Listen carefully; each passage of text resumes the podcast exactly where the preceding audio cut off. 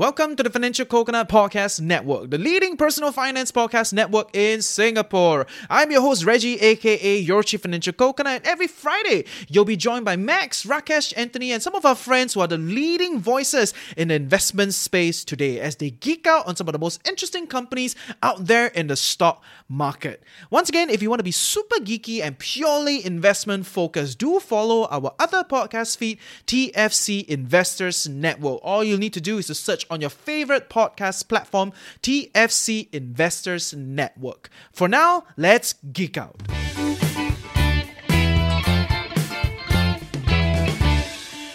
Hi coconuts, welcome back to another episode of Stock Geek Out. Uh, today, again, we have Tim Phillips, as we all know, you know, because he's been on our show many times. Thank you very much for your time. Um, but he, he's the content lead and, and investment lead at Prosperous, um, CGS-CIMB, and you know, he's here today to talk to us about Etsy which I mean, I guess most of our audience might not be that familiar with, uh, unless you have been looking for jewelry online, you know. So, um, that that's probably it. that's my impression at least. Um, welcome, team Tim. Yeah. thanks for the time. Thanks. How, how, how are things? What, what's Etsy about? good to good to be back. Um, yeah, well, Etsy is is is actually, I guess, a, a company that you might not be so familiar with if you're based in Singapore, Asia. I don't think it has yeah. much. Uh, it doesn't have a massive presence here. Um, but basically, it's an online uh, shopping platform that is a built around its core brand of Etsy, um, but it's actually becoming more of a stable of brands. And what it does mm-hmm. is we cater to artisans, sellers, and buyers. Um, so you can kind of think of it as an anti Amazon in the sense that you can not find items that you'd find on Etsy anywhere else, right? So if you want something specially made for somebody's birthday, or you want a piece of interesting decor for your living room, or maybe you want, um, you know, a cool piece of jewelry, or you want a, a, a special like tailor-made uh, piece of clothing, you can get it on Etsy, right? Um, and yep. so there um, millions of sellers, uh, and there are obviously there are lots of buyers as well, habitual habitual buyers, repeat buyers that go back and like the like the experience that they have with Etsy, um, and then obviously purchase uh, from these uh, from from from the site. So Etsy is really just mm. marketplace. It's a it's yep. It doesn't have a lot of overheads uh, in terms of fulfillment like an Amazon would. Um, you know, and Etsy actually did a survey last year that looked at buyers on its platform, mm-hmm. um, and it said that around 87% of buyers said that Etsy has items I can't find anywhere else, right? So I think that really speaks okay. to its um, value proposition for uh, for buyers um, out there. So, the so I guess it, it's kind of a marketplace for like you know customized or customizable, um, you know, individualized, non-commoditized goods, right? Um, unlike yeah. buying toilet paper on Amazon, right? um, but and, and so, but then you know that, that just kind of makes it sound a bit more like the the old eBay, right? Yeah, yeah. in a sense where where you have private sellers coming on and, and private buyers and, and Etsy is, is the market marketplace for, for that. Yeah. Does that I, sound about right? I guess yeah, that's true. I guess the way that they've packaged it with Etsy though is that they've built a really good um, sort of brand and they've also allowed sellers to kind of make, you know, sort of uh, weave their own narrative for their own brands, mm-hmm. kind of like Shopify. You know how Shopify yep. sort of gave merchants power to tell you know consumers directly about their brand.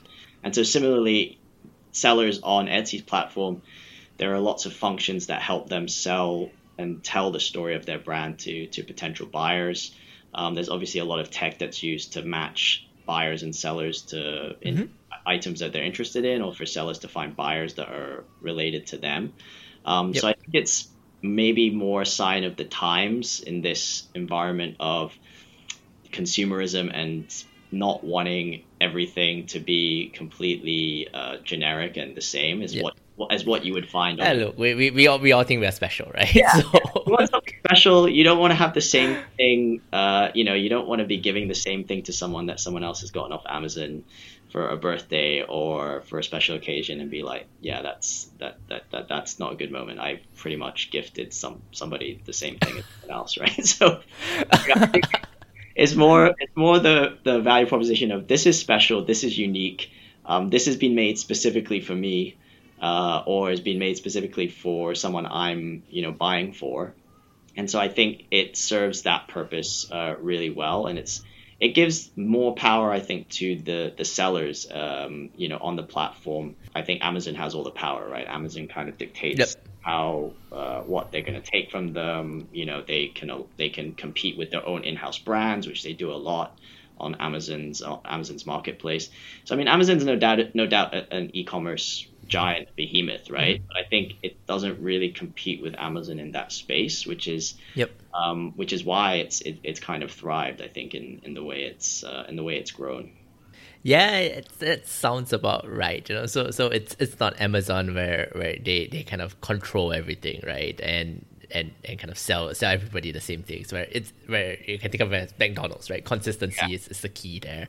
Yeah. Um, and and it's not really eBay because you have the ability to, to craft your own story and, and to build your brand in that sense, uh, more Yeah. than just being an individual seller.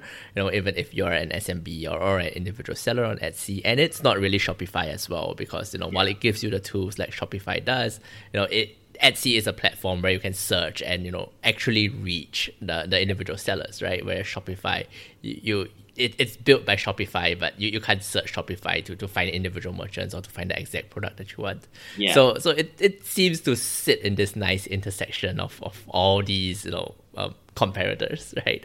That that we can think of. Um, at, but I think at the same time, you know, this is a space that all these um, competitors, maybe not Amazon, but you know all, all these other competitors want to get into, right? So so Shopify will want to build out their own ecosystem and, make things searchable. You know, Yeah. okay, eBay probably not so much because they're, they're half dead now. But you, you can see marketplaces like like Fiverr and all that trying to expand their, their services and Yeah. you know build build out further services for sellers, right? Um, to, Yeah. to for their tax reporting and then all of that. So now may, maybe I think Etsy kind of fills the niche now that, that everybody wants to, to come into. So seems like a very competitive space, but maybe they have the, the first mover advantage, right? I, I don't really know. So so what's the, the story? What's the you know um, blue sky um, that that Etsy yeah. really wants to reach out for? Yeah. Well, I think I, I, I guess this the first point to make is that its model is very asset light, right? So stuff like Amazon and and now even Shopify. I think this is one of the big reasons why um, there there are lots of bearish cases on Shopify is the fact that they're trying to outspend Amazon and in terms Yep. of logistics or not out not trying to outspend but they're really going to have no chance of competing against Amazon when they're try- if they're trying to build out logistics and fulfillment networks right? Because the amount of capital and capex that's required is just humongous. So in terms of mm-hmm. Shopify's profitability and like when it's going to be profitable it gets stretched out and out and out and out obviously because Yep. they're having to invest. Whereas with a platform only or like platform focused company like Etsy basically they don't deal with any shipping or fulfillment. They leave it to the seller and the buyer to sort out. They're just basically there as the intermediary for the platform uh, to serve and you know they take their fee they cut right? So they're not involved in any logistics. They're not involved in the massive capex that is required for a logistics network to function uh, smoothly and so for that reason you know they've been operating cash flow positive and free cash flow positive for a number of years um, as Oh, well okay. well as actually profitable. You know, they actually make a they make a, a a profit in terms of net income, which is amazing for for most uh, people investing in tech nowadays. and I consider Yeah, that, that that's kind of the, the key now, right? Everybody just looks for free cash flow, um, and, cash flow and hopefully profits. Yeah, and there there is actually profits. You know, I think last year they made a, a, a profit, a net income of like around ninety million. So, you know, it's actually a profitable business. Um, and there's a massive TAM, right? I mean, they estimate themselves. You know, obviously take it with a grain of salt, a pinch of Yeah. salt, with with Etsy's management, but they res- reckon the total addressable market is around four hundred and sixty six billion dollars. Um, and Etsy's GMS, which is the gross merchandise sales in uh, 2021, only made up around 3% right of that total number. Yep. and so even some independent experts looking at artisanal markets i mean they've put the total addressable market globally in, in between like 400 to 550 so i mean etsy's not far off i guess. Um, so it's a big market. I think there is definitely more of a of a shift towards having a unique uh, you know a unique a unique good or a unique artisanal made good for, uh, for consumers out there. Um, and I think one of the big stories for them is that they're actually looking at expanding their international presence meaningfully. Obviously, they started in the US. Um, it's been operating since 2005. Uh, you know, back in sort of 2015, they went public in 2015. Uh, back in 2015, you know, just under 30% of their GMS, so gross merchandise sales, as I mentioned before, was outside uh, the US, right? It was international. Um, you know, in its latest quarter, that was up to 43%, right? So I think they're focusing on core geographies. You know, they're, they're looking at the US, obviously the home market, the UK, Germany, uh, Canada, Australia, France, uh, and India. So there are seven core geographies that they're looking at. But in terms of the actual user base, sellers, and buyers, I mean, it's global, right? You can have there's an Etsy Singapore. It's just probably not very well known, but you can go to Etsy Singapore, see what Singapore like sellers are selling, and uh, you can you can go buy stuff from there, and you can buy things if you want uh, on Etsy as a Singapore buyer, right? So it's nothing stopping you as a consumer going there and buying it, um, and nothing, selling, nothing stopping you as a seller to go to go and sell either. So I think what it gives is it gives you in this age of the internet and connectivity and obviously Yep. global commerce, it gives you the ability to sell globally, right? No matter what you're making, you can do it. Obviously, you have to figure out the shipping and, and all that other stuff. Yeah, You- I, I, I was going to I was going to say that right. Like there, there is a reason why Amazon and, and Shopify go, go into logistics. You know, it's it's meant to to kind of cover that customer journey all the way to the end. Exactly. You know, and and I guess being a pure marketplace kind of means that somebody else has to take that risk, right? Whether it's, it's the seller and you know getting FedEx or UPS, which might not be the most cost efficient, or or it's Yeah. a buyer just taking a risk of non-delivery. Yeah, so I think that there is that I think risk in terms of the user experience um, that that comes with it, but I think in terms of the actual platform itself, um, it's on the whole quite well, you know, positively received um, Yep. in terms of the business and where it's sees the you know growth opportunity. Obviously, the marketplace revenue makes up the bulk of its uh, of sales. So the marketplace, in terms of them taking a cut of each transaction, I think there's a small fee for listing items as well. Um, They used to take a five percent cut of each transaction, um, and they raised that to six point five percent as of April this year. And so there was a bit of a backlash from the sellers in, uh, Yep. i- i- on that front, saying like, oh, you know, you're taking an extra um, 1.5%, which is a pretty big percentage out of 5%, right? For Yeah. for each transaction. Did, did, did that show up in the financials? So so did they you know claim a lower number of sellers that, that sort of? Yeah, actually, I mean, obviously GMS and and their take rate has gone up after that. 'cause It was it was um, implemented like April 11th, so just after uh, the end of the first quarter. So actually, second quarter earnings were pretty came in pretty positive in terms of in terms of uh, in terms of revenue growth and also take rate. The take rate went up, um, which is so take rate is the percentage of uh, sorry, it's the revenue divided by the GMS, right? Times times Yep. 100. just how much of each dollar that they're selling on the platform are they able to are they able to take for themselves. Um, and so their take rate is really impressive. I think it's something around 19. I think the latest quarter's went up 19.3 percent, which is really really good because if you think about That's really high. yeah, if you think about something like a, a Shopee, uh, you know, under Sea, their their take rate in 2021 was around eight percent or 8.3 Yep. percent, something like that. So you're talking about over double um, what Shopee was doing, uh, you know, in 2021. And so I think they've really grown that because I about about six when they went public, their take rate was around uh, 10, 11 percent, right? So it's nearly doubled over the past six uh, six years. So it's an impressive growth opportunity. I think what they've done is they've been able to grow um, their top, top line, but also the operating margins also improved significantly, right? So Yeah, sorry, just just coming back to that take rate, right? I, I mean, this kind kind of um, seems to be you know the, the opposite of, of pretty much what all marketplaces or, or what or all e-commerce does where, where you subsidize the take rate in a sense um, as you Yeah. grow your market share you know you, you try to corner the market and and then you start increasing the take rate right so you know but at least from the sounds of it Etsy doesn't seem to be that far along its journey yet Yeah. So you know, is is there a strategic reason for this? Is it because they're they're relatively comfortable in their niche, or is it just well, I know the market wants free cash flow. I'm going to show it to them by hook or by crook. Therefore, I'm going to increase my take rate, um, Yeah. and then we'll see what happens after that. You know, at, at the expense of growth, right? Yeah. Well, I think I mean, yeah, you're you're you're right. Um, in terms of in terms of showing the market, you know, what they want to see. Obviously, at this point in time, the market wants to see cash flow and profits and pricing power, especially in the inflationary environment. So I think they announced this price hike at the beginning of this year or the end of last year, and it was becoming pretty obvious that inflation was, uh, you know, picking up. Um, so I think showing the market that they did have this pricing power was was a big help. Um, you know, there was a strike. It was like twenty thousand sellers, but as a percentage of twenty thousand sellers out of like seven point four million sellers, so it's a pretty tiny percentage that went on strike in terms of the uh, price hike, right? Yeah.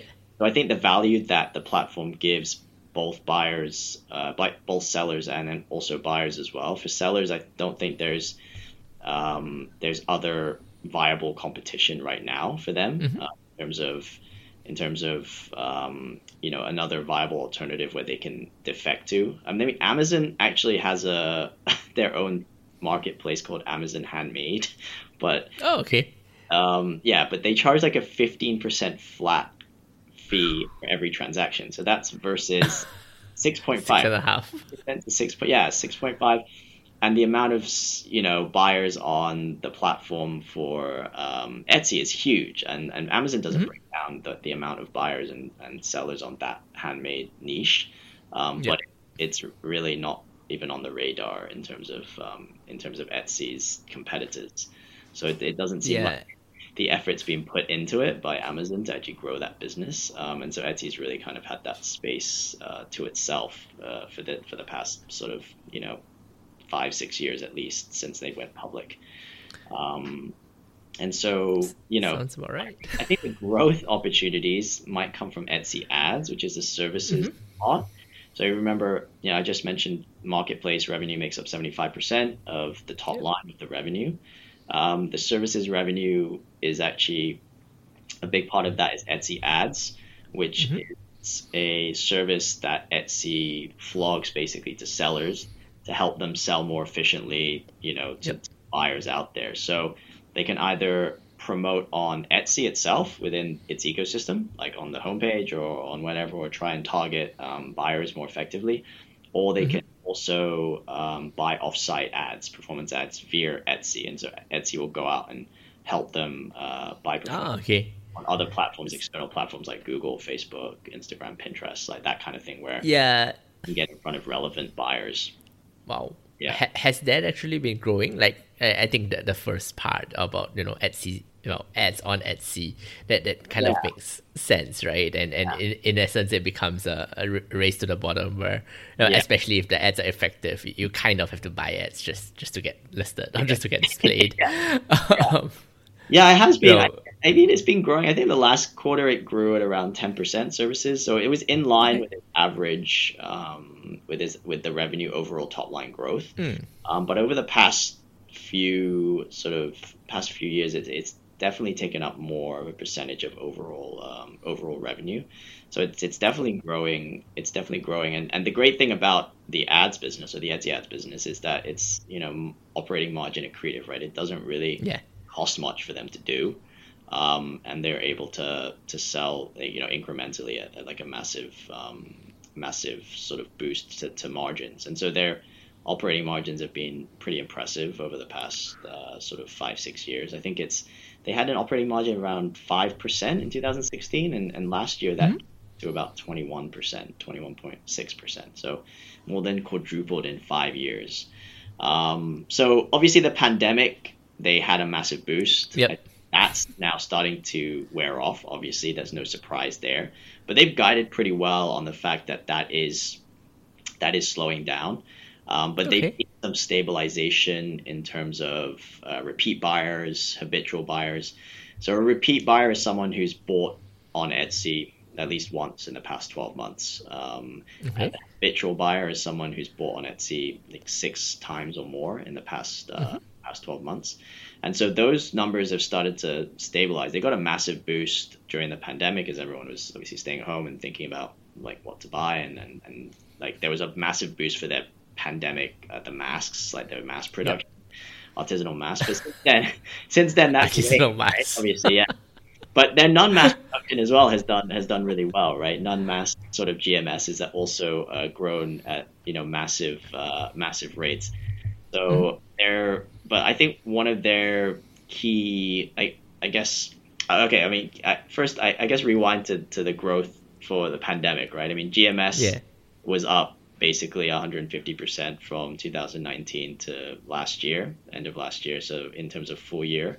Um, and re- active habitual repeat buyers you know in terms of a three-year growth basis it was up like 100 uh, like ranging from 106 to 248 percent on the different buyer fronts on a three-year basis right from q2 uh, 2019 to the latest quarter in 2022 so i think there's obviously been a massive boost Yeah. it's going to be no surprise that that's going to be fading, but they have been able to purchase, or they did purchase rather during during the pandemic. They made two big uh, acquisitions. One was uh, a 1.6 billion dollar deal for Depop, which is a um, resale, uh, secondhand clothing resale site. So basically, Okay.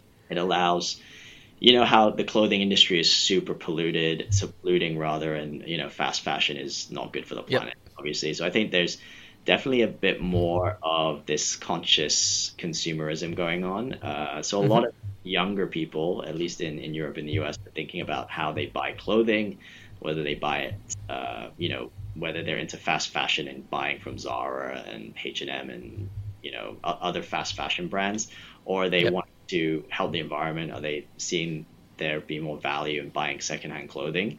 Um, and so resale clothing business is huge, right? So Depop is one of the biggest. Uh, it's based in the UK.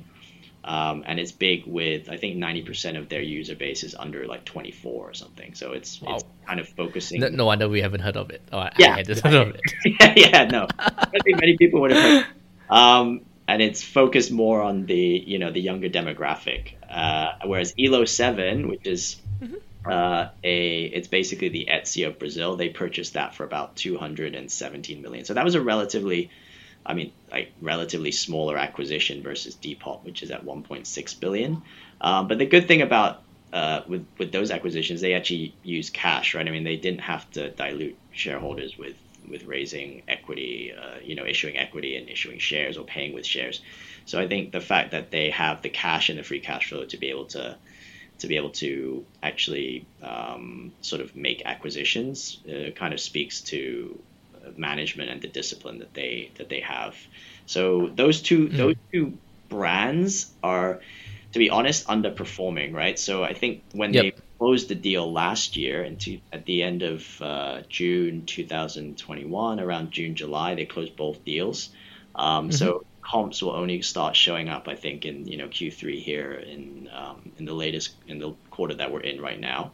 So it'll be interesting to see what the numbers look like. But a lot of a lot of the analysis uh, on earnings has been on margins, right? And I think consolidated EBITDA margins have uh, shrunk with these two uh, these two brands. So this is the, what their whole their whole idea or what they want to do. Etsy is build a house of brands, which is But sorry, how, how does that work, right? Because if you're a marketplace, you, you're kind of by definition neutral. You Yeah. know, the brands are the sellers on your platform. yeah. So, I think, I know, it's more like a house of marketplace brands rather, than, rather than a house of um, you know seller brands. I'd say. So I think I think Ah, okay. sense like Depop is kind of a marketplace as well, and Elo7, which is brands itself as I mean, or has been given the moniker Etsy of Brazil, kind of is self self explanatory in that sense, right? I So, so, so these are all marketplaces where I guess um, in, in the case of Depop, Yeah. you you trade, you know, you Trade. sorry, you, you deal as a marketplace for clothing, For in essence, right? And and Elo7 would be a marketplace, you know, that, that's focused Right. That that's kind of like Etsy, Etsy in terms of products, but focuses specifically in, in oh, Brazil, Brazil, yeah. right? And it's kind of a way for them to, to expand their geographical reach rather than setting up a, a new entity in Brazil and, and trying to gain market share from Elo7, essentially. Exactly. Exactly. Yeah. No, you you you uh, you put it perfectly. And they also have one more, which they had purchased uh, a few years ago in 2018 or 19, called uh, Reverb, which sells 2nd musical instruments. So that's a Okay. that's one that they've uh, you know that's a niche, I guess. It's a niche market. Yep.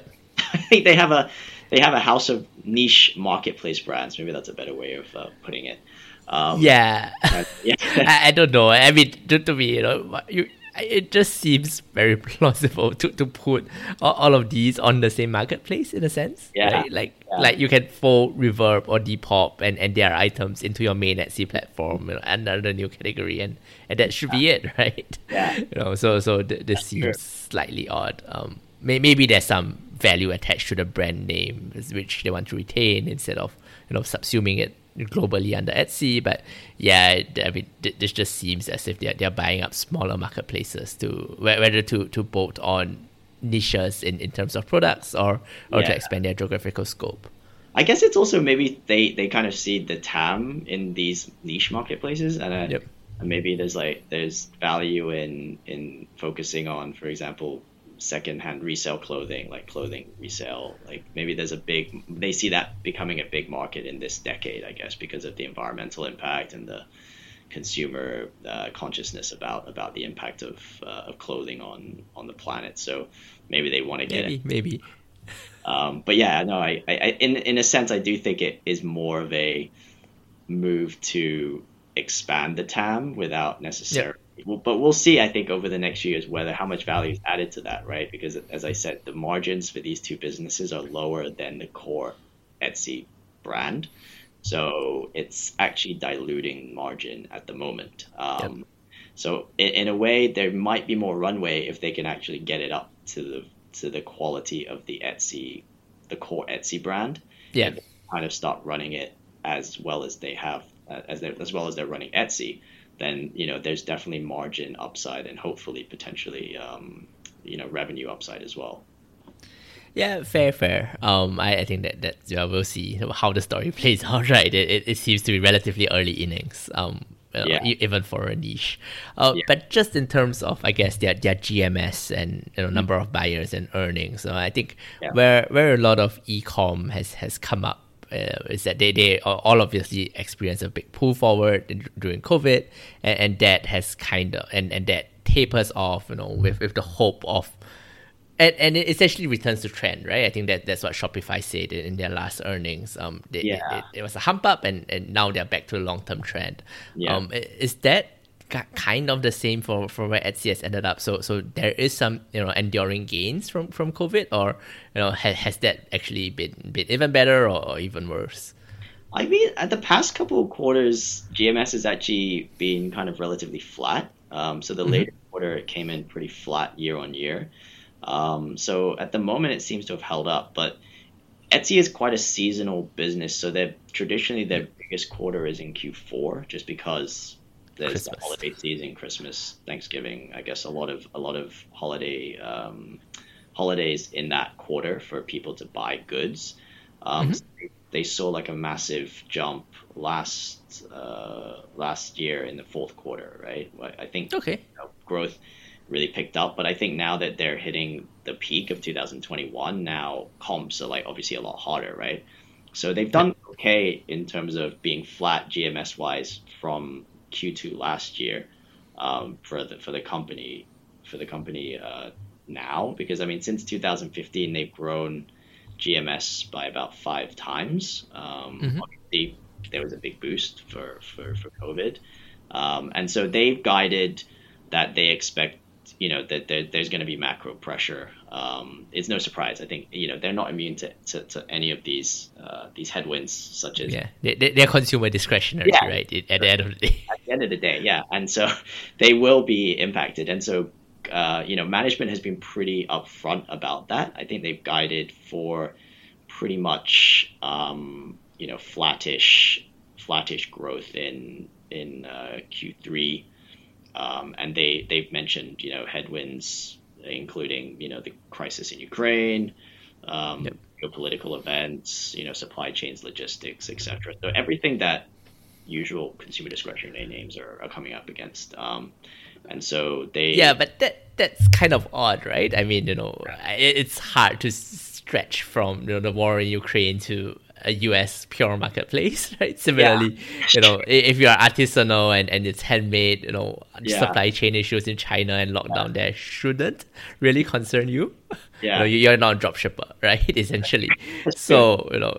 th- Yeah. That, that seems to be a bit of a. I mean, I know everybody says it, but Everyone in, in this case, it seems to be a bit of a, a stretch. It does. It does. Uh, no, I mean, I, to be honest, I, I don't think it's. I don't think, to be fair to them, I don't think they highlighted that as like the key reason. It was just in Yeah. a bunch of you know Macro. little sayings like oh, re- you know, retail store reopenings, etc. People going back. Yeah. Uh, these are the headwinds, and I, I feel like everyone now customarily has to just throw it in there. You know, you the Yeah, ev- everybody does you know, we, we have macro headwinds, Every- yeah, right? macro and and that's it. Yeah, that's it. You, you, even if it has no impact whatsoever on the business, you, you, you've got to say it. You've got to say it. So, so the crisis and the um, yeah, I mean supply chains again. Like I, I, I don't know with the, with their business model. It's is it more the shipping? Is it are buyers finding it or sellers rather finding it hard to ship? Um, because they're not they're not a business that um, really prioritizes next day shipping or you know same day delivery like an Amazon, right? So Mhm. a lot of their sellers will probably maybe maybe delivery will take five days, maybe it'll take ten Yep. days. So it's not one of those that's sensitive to time. Um, and it doesn't really seem to bother people who buy on that site, I guess, maybe because unless you need an item, I mean, I guess if you need a, a pack of diapers for your kid, you, you need it that day immediately, Yeah. right? You're buying something or planning an artisanal good for some. Maybe you probably don't need it in the next two days or three days, or you can live without it effectively. Um, which again, you know, that that's that's an issue if we're heading into a recession. so, Yeah. um, you know, yeah, but you know, I, I mean, if if the main point of this is also gift giving, then there Yeah. is a deadline, right? Um, I mean, even if you're not a last minute shopper, you know, you're, you're planning two, three weeks in advance. There, there is a deadline, you know. So so I don't know. So I mean, I think there is there is the deadline in in that sense, but again, I guess it plays into the whole. I mean, management likes to play this whole thing up about how you know we're not, you know, we're we're in tune with the the, you know, the conscious capitalism psyche. We don't mm-hmm. think next day delivery is good for the environment, and you don't need to put this on a plane. You know, I mean, you know, when you order from Amazon yeah, now, yeah. they'll they'll they'll ship you something from the U.S. for free, right? And it and you can order something. Yep 10 bucks and they'll ship it for you for free. That's probably not. Yeah, very... you order a USB wire from the US. they, they fly it over and you go, wow, yeah, it's amazing. environmentally friendly. Right? As a consumer. As a, yeah. yeah. You're a consumer. So, so I think that plays into the whole like, oh, if you don't need it, it's fine. You know, it's only, we'll take, they'll take time to get to you, but it'll get to you in an environmentally like appropriate way or whatever. So I think that's, that's the way that they frame it as though like, hey, we don't need yeah. to invest in things because – if you take the time to plan out birthdays or you know I don't know events that you want to plan for, you'll be able to you'll be able to uh, get it in time. yeah. Fair, Um, fair. Actually, there's you know I think for me personally, I bought what did I I bought something for my older son's first birthday, which was actually Mhm. just there was a book called um, you know oh, what was oh, what's the book called again? It's anyway it, it's it's one of it's one of these popular children's books, and they have characters there, and you can you know you can buy birthday um, sort of uh, stickers and, and things or, or or like signs and so I bought that and Mhm. you just you could pay like a few dollars and buy it on Etsy and then they just do it digitally and it's like in you know it's in high def or whatever and you kind of they have different formats of it so you can put it as like placemats Yep. or you can put it as whatever so actually Etsy you know a lot of it can also be digital that you just get and you just receive and you can just pay whatever a few dollars and so there's a lot of physical goods as well but if it can be digitally delivered to you immediately then that's also um, useful right so i think it's I, I didn't realize that until my wife told me about it i was like oh okay that's an interesting so like, Yeah. because we were like did, looking did for not like know that. That was on Etsy. yeah, it was on Etsy, right? As I was like trying to find this, and all the images that you're trying to find online were like all blurry and grainy, and it was like, oh yeah, Yep. you can't, like, you can't, you know, it wasn't copyright or whatever was copyrighted or whatever. So you have to buy it and then you know buy. It. I mean, there's people who are who are doing these designs, and there's some really funny designs. So you can always find something interesting even for kids. You know, kids' birthday parties on on Etsy. So um, so yeah, that that was something that I found I found really funny because I I think I bought that like probably like three years ago or something for my son's first birthday. Um, but it's yeah, it's it's just an example of the random interesting things you can find on the platform. Yeah. Um, but but yeah, but there are obviously that you know growth has been very very positive. It's been good, but management are guiding for this to adjust or normalize at a at a you know at the base level, or potentially it could take Yep. it if if um if the macro turns pretty ugly, right? I mean, Yeah. So they- so how, how are they projecting, right? Do, do they still see uh, maybe in the next one two quarters growth in, in GMS or, or growth in revenue, or is it just it, will be flat, um, at least for the foreseeable future until the, the macro picks up? I think I mean they're they're focusing in a bit more on um they're, they're focusing on on the GMS guide for Q 3 to down um in between Okay. Like mid single to high single digits so it would actually be in the region of 2.8 to 3 billion. Um, and they've looked at revenue guidance um, to be up though like maybe around uh, you know low single digits 1.4 to around 8% uh, so they've given a Yeah. range 540 to 575 so even though gms is down obviously the take rate's up so revenue is slightly higher. Um, so that- they really are pushing those margins. yeah, they're pushing the margins, right? So I think that's what they want to show the investment community clearly at this point in time. And the you know the the EBITDA margin is guiding pretty much in line with what the street expects, right? It's around twenty six percent. But they have they have said that Depop and Elo7 will continue to be sort of dilutive, right, to, to Etsy's uh, consolidated margin. But but they made some moves in terms of placing some key people into the business. Um, so the chief product officer from Etsy, um, a woman named Kruti uh, Patel Goyal, she's been chief product officer at Etsy for you know a good number of years, and she's moved into the CEO role at uh, Depop. So she'll be uh, relocating to London to help the business there. Kind of, you know, she's kind of come up with a lot of the ideas to push monetization on certain fronts uh, with Etsy ads or with placing, you know, specific um, products or, or linking specific buyers in- with sellers as well. And so I think they're gonna, she's gonna be a key part of trying to turn around margins at Depop and try and get that business performing in line with with you know the expectations when they uh, when they bought it. Yeah. Um, yeah, so I guess then that no, the, the financials are pretty much dead, but just you know, the the million dollar question, right? In Yeah. terms of valuation. I mean, to Yeah. me, this, this seems to be the, one of those story stocks of 2020, 2021, where every, it, it just boomed, it went crazy, you know, and and now it's probably gone the other way down, right? Yeah. Um, is, is that about right? How, how, do you see Yeah. that valuation, um, whether on a relative or absolute basis?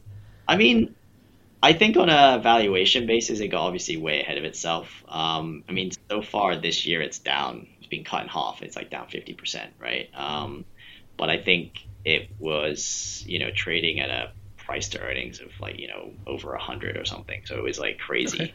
Um, and it's down to about thirty-seven. Like, still, still expensive, I guess, uh, in this environment. But obviously, expectations and valuations, everything's been reset in terms of what the market wants see and what the market is looking for. So even though they reported earnings that were, you know, that came in, and they actually reported earnings that came in a bit better than expected. So any anything that even comes in a bit better than expected nowadays is is usually uh, rewarded. Good. Uh. Yeah. Yeah, it's good. And and actually having cash and operating cash flow and free cash flow and actual actual income, net income is, is, is also rewarded. So I think even though they're down fifty percent, they're nowhere near as bad as some of these other tech stocks which have been whacked like, you know, eighty percent or seventy percent, eighty percent. Um Yeah. so far, you know, in 2022. So, but in terms of it, it's off around 66, like two thirds. I think it got as high as 300 at one point at the peak, right? So it is it is off a, a really big amount um, in terms of in terms of it's where it was Yeah, it is. It is. all time high. Um, uh, but I, I think the business is pretty compelling on a longer term basis. Just the the model. Um, I like the fact that they're not invested in capex, they're not invested in the in the Yeah. um, in the in the logistics space, and, and it doesn't sound like they have any intention to get into it. I know Shopify said they didn't want to, and then Shopify, you know, reverse reverse reverse course, and then they're going to, and it's like okay. Um, so you know, I, I think for shareholders, it's a pretty predictable uh, business model. It's it's not too Mhm. difficult to understand what they do. It's pretty straightforward. It's pretty cash generative. Um, it produces you know pretty tidy sums of operating cash flow and free cash flow. Um, but it's more about execution and margins, and so so that's something that you have to watch with this business. You know, they they acquired Yep. uh, two brands, and so I I'm kind of keen to see how they integrate them over the next couple of years and, and see what growth comes out of those those brands as well. Yeah, yeah, fair. Um, okay, yeah, I think that that sounds about right. Uh, it, it, it's a story that, and I think that there's, frankly, I think that there's quite a bit of challenges there, as you can tell from my questioning. Um, you know, so so we won't go through that again. But w- one kind of last, you know, question, right? You know, to, you know, I think that there's been a lot of focus around uh, these are artisanal, they are special, they're, they're re- individualized and all that. But that just brings to mind the question of scale, right? Um, Yeah. By pretty much by definition, you know, these are not going to scale. So, you know, Etsy will either have to find more and more sellers, um, but there's only Yeah. that many ways you can make a necklace or, or you know individualized products, or or find more buyers and you know expand into different geographical markets, which they, they seem Yeah. to be doing, but you know probably not not fast enough, right? Especially if they are not not doing logistics, and, and I think you know uh, related to to that whole artisanal point is also if you're when you're buying these products, the the purchase experience is part of it, right? You know, you, you want to meet the not not meet the maker because that just sounds wrong, but you you want to meet the producer, you know, of the goods. You want to know their story. You want to you know feel like you're contributing back to your local community, right? That there's all those other you know, positive connotations to, to buying artisanal in that sense, Yeah. right? Um, which is why they, they can charge a markup. So Yeah. you know, it, it then that just seems to be that connection that that you can't really get through a marketplace, Yeah, I, I guess you know, that- especially an online one.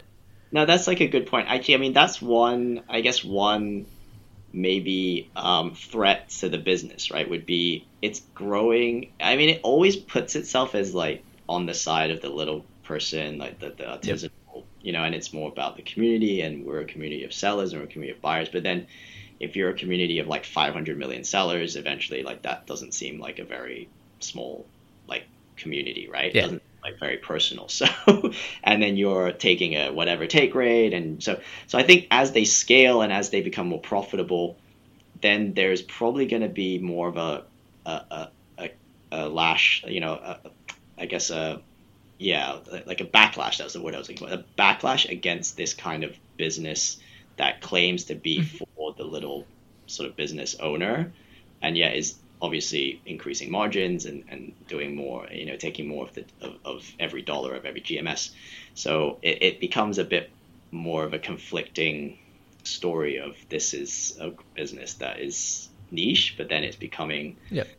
More mass market in a sense. So Like, like that, I- that, that's always the problem with niches, problem. right? You, Yeah. you, you either expand it and, and you are no longer niche, in So which case you lose your selling if, point. if they can successfully manage that narrative, then I'll be very. I mean, I'll be very impressed with man. It's it's almost like, you know, luxury brands saying this is super luxury and super, um, you know, only for a few people, and it being like mass market, like LV, right? Yeah. They've Mass managed, market luxury. yeah, mass market luxury, and they've managed to sell it, and, but make it make it an aspirational item that only a few people have, but it's still it's everywhere. Um, so if they can manage to be challenging for a marketplace. it's challenging for marketplace because it's not as um, visible. You're right, as as being like in your face as a as a luxury brand. But I think you know Josh Silverman has been the CEO since uh, sort of like 2016, 17. You know he's done really well. He's pretty professional. I think he used to be CEO of like Skype, and he sold one of his businesses to eBay back in the day. Um, one of his uh, e-commerce business to eBay. So he's got experience in in the space. He's been pretty good steward of the company over the past five six years. Uh, growth has been pretty. Um, obviously, got a massive massive bump up um, during the pandemic, but even before that, it was performing performing quite well. Um, Yeah. but you know, we, we, you know, bringing a growth name here, it's it's more of a, a challenge in this time. I understand, but I, I do actually quite like the, I do actually quite like the business on the whole for uh, for an e-commerce name that's profitable. Yeah, I mean, look, I I think it's it's a nice you know e-commerce name. I you know I, I just worry that if, if it's going to be seen as a growth story, right? Especially with you know that that self-proclaimed oh, that that that huge TAM, um, that which they have a very small part of. You know, I mean that's not a TAM for a niche marketplace, right? That's a TAM for Yeah. you know a global you know marketplace, and and that is Yeah. kind of Yeah. the, the key concern. Uh, ju- just you know, by English, right? It it's just at Yeah, odds at each- with each other. So so we'll see, we'll see. Um, it it just seems it just seemed kind of odd to me in, in terms of how they position themselves. Um, yeah. cool. Sorry, then you you just sorry one one last thing. You, you were just mentioning about the the CEO. He he's not the founder, right? He he's No, uh, kind of Found- lateral in. 2005, but he took over in 2016 because there was a, I think, an activist investor and took a stake in 2016, and there was some demanded some changes uh, for the for the business, and um, he was installed. I think he was on the board. He was on the board at the time, so he was installed as CEO. Yeah, so he's um, he's been there. Yeah, for Just needed activists to shake it up. yeah, an activist investor, and, and you know I think it's done okay. It's it's I mean obviously it's Yeah. come down high, but it IPO'd at what sixteen dollars, and it's it's at a hundred something now. So even if um you know even if you were bought in the early years, you've probably done you've probably done okay. yeah, true, Yeah. true. Yeah. Right. Um, as long as you have, as long as you did not buy the last two years, you, you're Yeah, probably fine. As with all growth stocks. So I think that, that that's pretty much the takeaway now. pretty much the story. Yeah. Yeah. If you bought when when it IPO'd, you did well. If you bought last year, Cool. the people did not do well. Um, yeah. So still a better investment than Twitter, I must say. Yeah. Well, I mean, Twitter. Yeah. I mean, what's up? I feel like Twitter's. It's always been a stock, or it's been a company that's always been in the public's, you know, in, the public eye. But it's just a terrible investment. It's always been a terrible investment. Yeah, it, it, it's a turnaround stock that never turned around, right? Never Which is around, terrible. Though- Um, but yeah, cool. So I I think that that pretty much covers Etsy, right? Did you Yeah. anything else you'd like to add, or, or anything i think I missed, or we want to you know dive a bit deeper on before I kind of let you go? Um, no, I don't think so. I think you know, I think I covered covered everything. I mean, uh, yeah, obviously, I think the consumer discretionary names will will will suffer. Um, I mean, that's something that I I mentioned. It's it's it's a story that I believe in sort of longer term. But if you have a recession or an impending recession, you know, companies that rely on consumer discretionary spending, but then also on sole proprietorships and, and small businesses, like they're probably going to be impacted quite a bit. So it's something that you will, yeah, you, you'll have to, to monitor and, and, and believe in, I think, long term, especially with the environment we're currently Yeah. in. Yeah. Yeah, I mean, I, I agree with you. I think e-commerce is, is probably a long-term winner, but you know, who who wins Yeah. within e-commerce, um, especially with SMB Yeah. sellers, is is probably going to be a question, right? I mean, everybody's after Right. them. There's Shopify, there's you know, Amazon, there's Facebook Marketplace. It's just you know a hot battleground there. Yeah. No, definitely. Definitely. Cool. Thanks for that. That that was that was very useful actually. Um, my, my only experience with shop, with Etsy has been you know trying to get something shipped from from the US and seeing it took 15 business days and went ah I can't be bothered with this. so so so good to learn more about the company. yeah, no, no, it was good. Yeah, I'm glad. I'm glad. Hopefully, the listeners, you know, found uh, found this insightful and interesting because, um, yeah, it's not a brand that we see much in Singapore, really, in, in Yeah. front of us. So, but in the US, I think it's part of the, you know, the cultural fiber there. Everyone's kind of aware of, of, of Etsy and, and buying things online. So, um, it's it- it's made a name for itself over the past sort of like decade or so. Cool. Great. Yeah. Thanks so much for your time. I hope you have a Yeah, good evening. thank you. And coconuts, if any questions, you know, just reach out on Telegram and we'll send them to Tim because I'm not going to be able to answer them. Happy to take All it. right. Take care. Bye. Hey, coconuts. So I hoped you learned something useful today. Definitely recognize that investing is a personal decision. We are not giving you recommendations here, but are always happy to geek out with you about different interesting companies and trends for the future. This series definitely has a lot more depth than terms, and we want you to tell us what stock to analyze. So if you have any feedback or ideas, do drop us a line through our socials or email us at hello at thefinancialcoconut.com. See you in our next episode.